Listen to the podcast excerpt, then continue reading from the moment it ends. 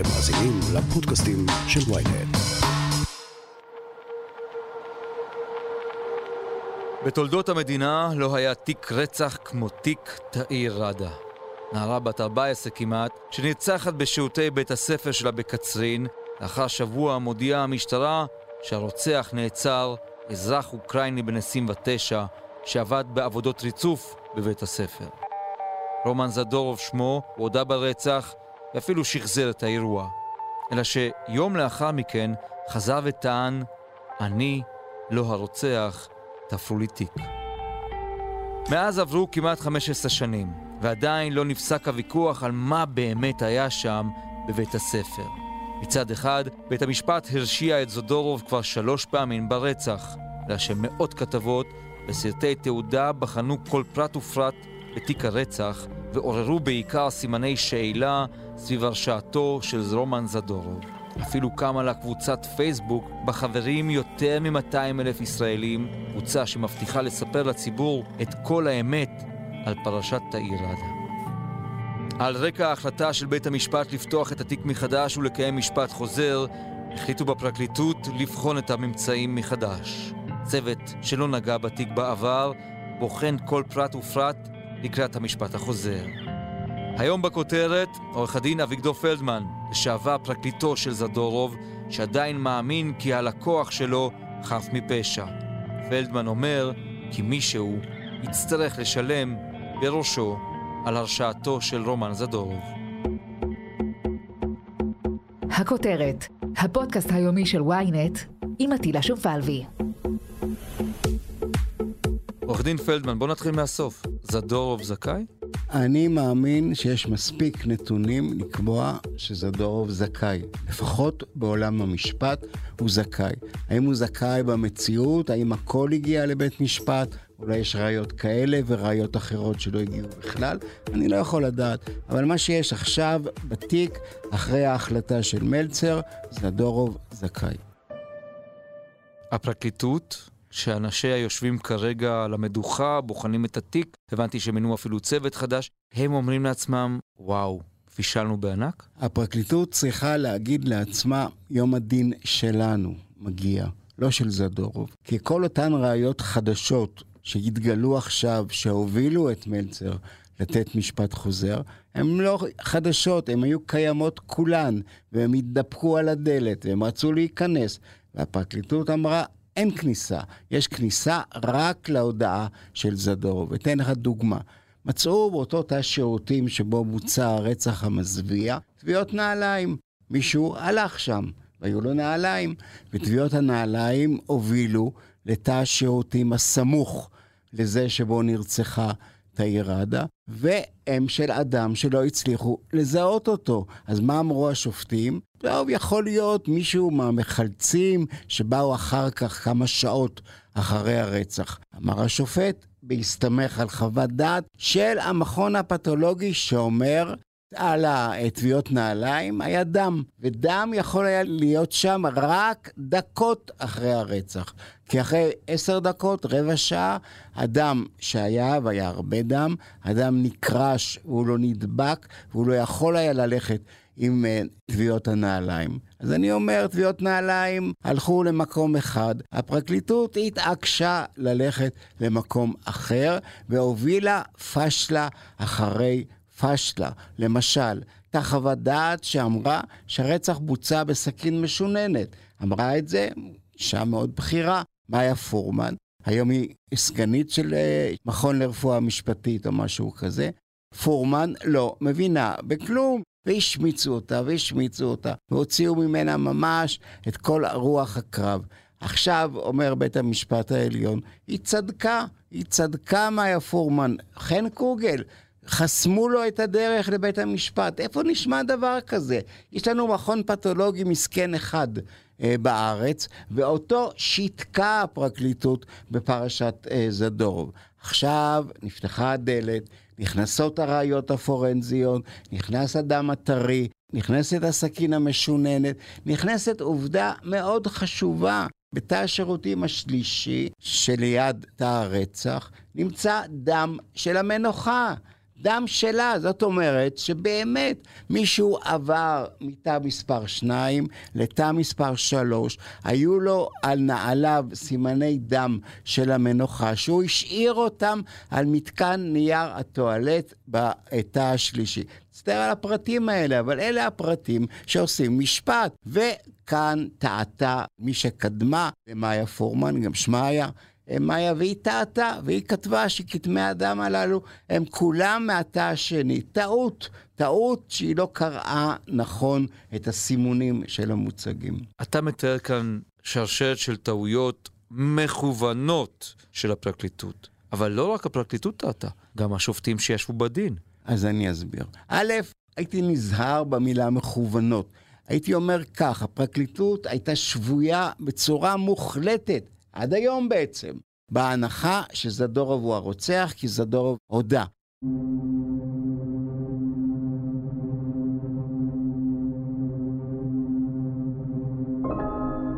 ויש מין התניה מותנית, הודית, רצחת.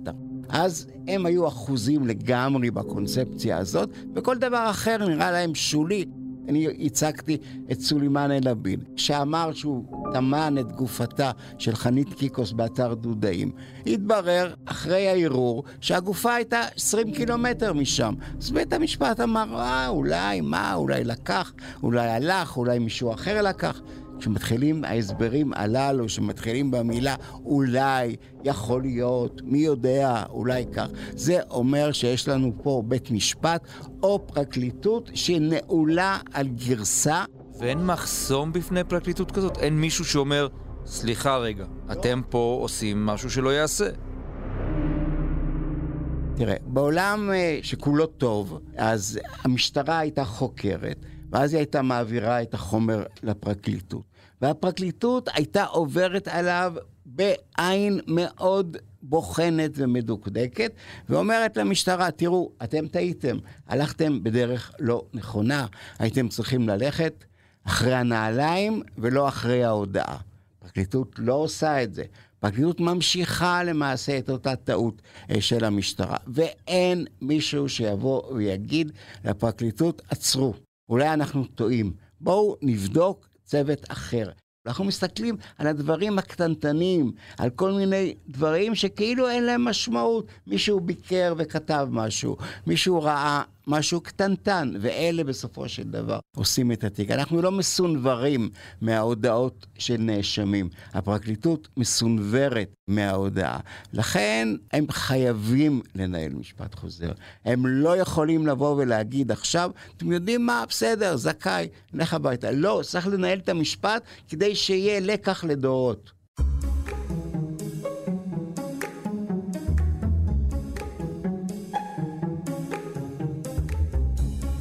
האם אתה חושב, עורך דין פלדמן, שניתן בכלל לנהל את התיק הזה מחדש, כשכל התיק כולו בחוץ, בעמודי פייסבוק, בבלוגים, אצלך, אצלי, אצל כולנו? אפשר לנהל כך התיק? מה שנמצא בחוץ לא שווה כלום.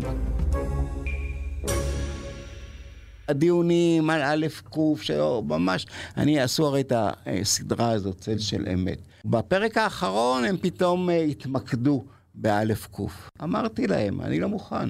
אני לא חושב שיש ראיות כנגד אלף קוף, שהן טובות יותר מאשר הראיות כנגד זדורוב. אני לוקח איזושהי בחורה עם בעיות קשות, עם עדים בעייתיים, ואני מכתיר אותה כרוצח אפילו בלי משפט, מלא זדורוב ועבר משפט.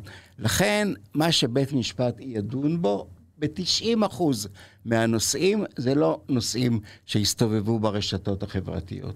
כלומר, דברים שלא ראינו. דברים שלא ראינו, לא התעניינו בהם, כי הציבור, מה אכפת לציבור?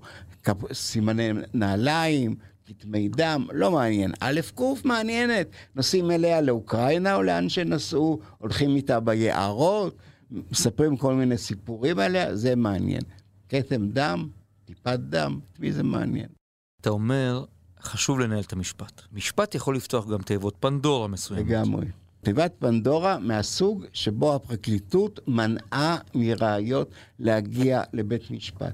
אני הייתי רוצה, ובאמת אני רוצה, לא משום שאני רע ונקמן, שראשים יעופו אחרי ההליך הזה. בימים האחרונים אני בטוח שאתם שומעים טענות כאילו הפרקליטות כביכול אדישה לאפשרות שחף מפשע יושב בכלא, או לאפשרות שאדם שהוא רוצח מסתובב חופשי.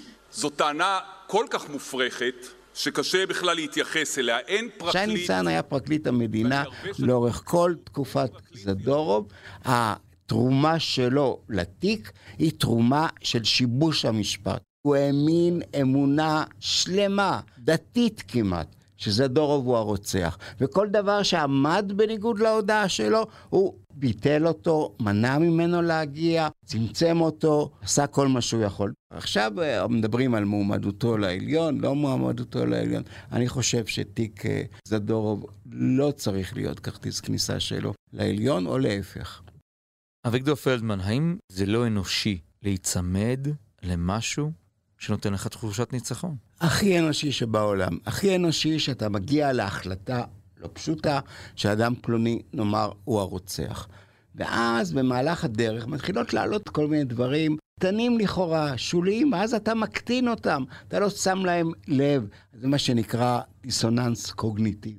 דיסוננס קוגניטיבי אומר שאתה מנסה לסדר את העולם באופן שבו אתה תפסת אותו. זה קורה לפרקליטות, וזה גם קורה לסניגורים. גם אני יכול פתאום לומר, הנה, הוא זכאי, ונכון, יש פה ושם דברים שמעידים אולי על אשמה, אולי איזה עדרייה, אולי איזשהו סימן בזירה, ואני מקטין אותם, אני אומר, הם לא חשובים. זה השגיאה הכי גדולה, זה הלימוד הראשון שאני נותן לכל מתמחה או עורך דין שעובד איתי.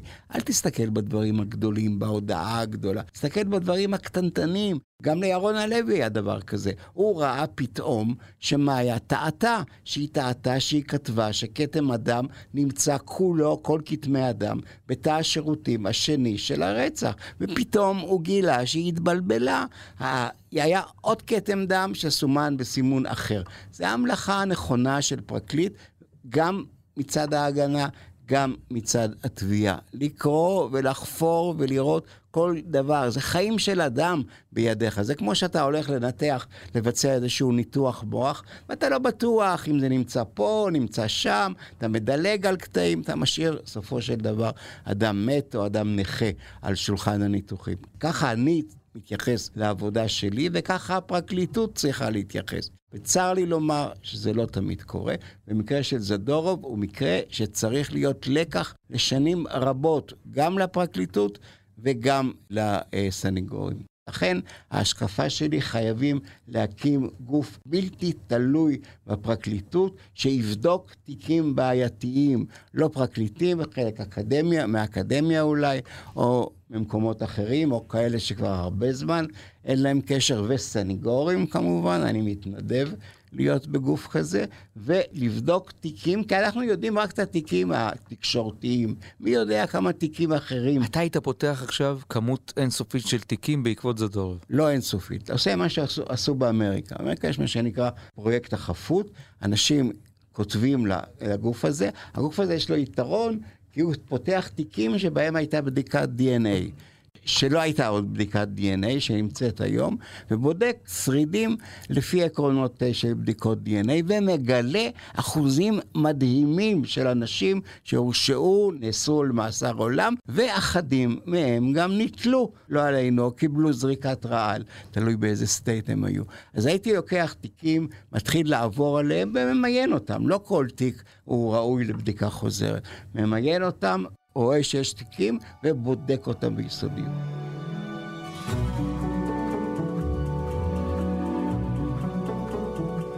אני תוהה ביני לבין עצמי, ואולי בעזרתך גם אני אקבל תשובה. מה אמור האזרח הממוצע לחשוב על המערכת אם זדורוב הולך הביתה? אם התוצאה של המשפט תהיה כמו שאני חושב, ומאמין שהיא תהיה, צריך האזרח הפשוט לומר, צריך לבדוק מי צריך לשאת באחריות ומי צריך לשלם עבור האחריות. פה לא משלמים. זו בעיה של מדינה שלא לוקחת אחריות, של אנשים שמתחמקים מאחריות, שמקודמים הלאה. ובכל זאת, אתה יודע, אני חושב על זה ואני חוזר לסקוואר וואן. הודעה מלאה של רומן זדורוב ושחזור של האירוע. אם זה לא מספיק, אז מה עוד? אחת דוגמה, שחזור, הזכרת שחזור. אתה אולי ראית את השחזור של זדורוב. Давай сначала, ты вынял нож. Где она стояла, когда ты вынял нож? Она была здесь. Она была здесь. Бой там депо. Чтобы вирогиль, там депо рогиль. Ага, вот здесь ты вынял нож. Окей. Я достал нож, дверь была прикрыта. זדורוב משחזר את הרצח בתא השירותים השני, ואז אנחנו יודעים, זו עובדה ידועה וגם הייתה ידועה לזדורוב, שהדלת של תא השירותים הייתה התקלקלה, נתקעה, אי אפשר היה לפתוח, אז צריך לצאת בדרך אחרת. אז זדורוב מזנק מעל הדלת ויוצא החוצה. הטביעות הנעליים עם הדם של המנוחה לא הולכות לשם, הולכות למקום אחר, הולכות כמו שאמרתי אל התא השלישי. מה תעשה עם זה? מה תאמר שההודעה כשלעצמה היא מרשיעה? למשל, סולימן אל-בין הודעה מגוחכת, הודעה שאין בה שום פרט נכון לגבי הרצח של חנית קיקוס. זה עזר לו? כמו כוסות רוח למת. דני קץ הודו ב4 נדמה לי או 5 הודעות, כולן שונות האחת מהשנייה, כולן מעבירות את הגופה ממקום למקום. זה עזר להם? לא. בית המשפט המציא את התיאוריה שהם ניסו לבלבל את המשטרה, לשגע את המשטרה, לכן הם אמרו ככה ואמרו אחרת.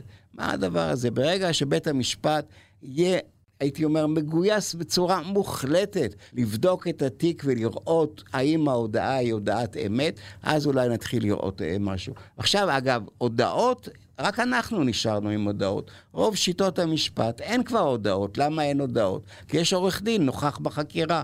אצלנו אין עורך דין נוכח בחקירה, שזה החלק הכי קריטי והכי חשוב שנוגע לגורלו של העצור. לא מרשים לעורך דין להיות נוכח. אפשר לחקור בלי שיהיה עורך דין. אנגליה, ארצות הברית, צרפת, כל מקום שתעלה בדעתך, יש עורך דין במהלך החקירה, והוא, או שהוא אומר לה, נחקר, אל תענה על זה, כי זה עשוי להפליל אותך, או בונע כל מיני תחבולות מכוערות של המשטרה, כמו התחבולה בזדורוב. פרח את הידה שלה, אנחנו יודעים את זה, כמו שאני יודע שקוראים לי יורם ולך רומן. אני יודע את זה, אבל אתה מתחום זה. אומר לו השוטר בחקירה, מצאנו דם של הילדה הנרצחת על כלי העבודה שלך. שקר! בא זדורוב אל התא שלו ואומר למדובב, איך זה יכול להיות? אני לא הייתי שם, אין, לא יכול להיות דם. אומר לו המדובב, כמובן, בשליחות המשטרה. אין דבר כזה, המשטרה לא משקרת. הם אמרו שיש דם? יש דם. עכשיו תמצא פתרון, תמצא מה תגיד. אז הוא אומר, תגיד שהיא הרגיזה אותך, ואז לא ירשימו אותך ברצח בכוונה תחילה, אלא בהריגה, מה שנקרא היום רצח בקלות דעת או משהו כזה. אז מי הרוצח, אביגדור פלדמן? כל הסיפור הזה הרי הוא סיפור זוועתי. צהרי יום, בית ספר, מלא תלמידים. היא יושבת על ספסל, היא המנוחה, יושבת על ספסל עם עוד כמה תלמידים מול הכניסה לבית הספר, והיא אומרת, אני עולה רגע לשירותים. עוקבים בעיניים אחריה, היא עולה, יש המדרגות, עולה לשירותים, אף אחד לא עולה אחריה אגב, למרות שזדורוב בהודעה אמר שהוא הלך אחריה, לא רואים את זדורוב בכלל בשלב הזה, וזהו, נעלמה, עד הערב, מחפשים, מוצאים גופה בחדר השירותים, שחוטה, רצח מזוויע, אמצע היום, איך זה קרה? אף אחד לא רע, ומה פתאום זדורוב? אין פה, אם הייתה נגיד איזושהי חלילה, תקיפה מינית, היינו אומרים, נו, תקיפה מינית, רוסי, תוקפים, אין כלום. למה רצחו אותה? מה היה המניע? מה קרה שם? איך נכנס אדם אולי מבוגר יותר? אני לא מאמין שזה תלמיד, למרות שהיו גרסאות, גם שזה תלמידים, תלמידות, הייתה גרסה שאמרה שיש שם איזה כת שטן, שמתארגן כל זה שטויות במיץ עגבניות. אבל עדיין נשארת שאלה נוראה, זועקת, מי האדם? איך זה קרה? אם זה לא זדורוב, אני מאמין שזה לא זדורוב, אתה נכנס לעולם של ניחושים פראיים, איומים, ואני לא מאמין שאי פעם נדע מי הרוצח. עורך דין אביגדור פלדמן, המון תודה לך. תודה לכם. עד כאן הכותרת להיום. מחר נהיה כאן שוב עם פרק נוסף. אתם מוזמנים להזין לפרקים נוספים בוויינט, בספוטיפיי, באפל ובכל אפליקציות הפודקאסטים באשר הן. אם יש לכם הערות, בקשות או רעיונות, אתם מוזמנים ליצור איתי קשר באמצעות האימייל podcast@ynet.co.il. עורך הפודקאסטים שלנו רון טוביה, בצוות אלן נחמני ושחה ברקת, על הסאונד ניסו עזרן. אני עתילה שומפלבי, נשתמע מחר.